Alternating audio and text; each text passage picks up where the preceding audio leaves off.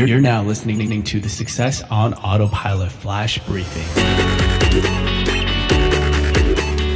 Hey, it's Thursday, and thank you for listening to today's episode. It's Frank here, and today I want to share a tool that you can use for all of your analytics within your chatbot or voice bot, and to help you get better uh, responses to really look at the engagement and the user behaviors of your apps or your chatbot. Um, because with that, you'll be able to build better conversational experiences if you know where the drop offs are and if people are even uh, getting these messages delivered to them. So there are a ton of data that you can get, and you can connect this to all the different channels like Messenger, Amazon Alexa, Google Assistant, even SMS.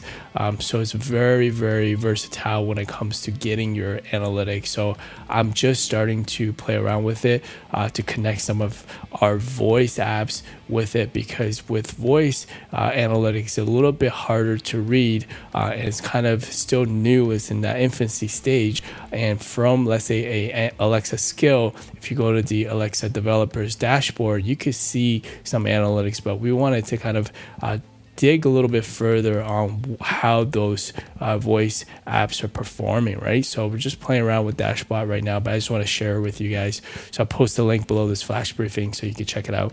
Uh, thank you for listening, and I'll speak to you tomorrow on Friday.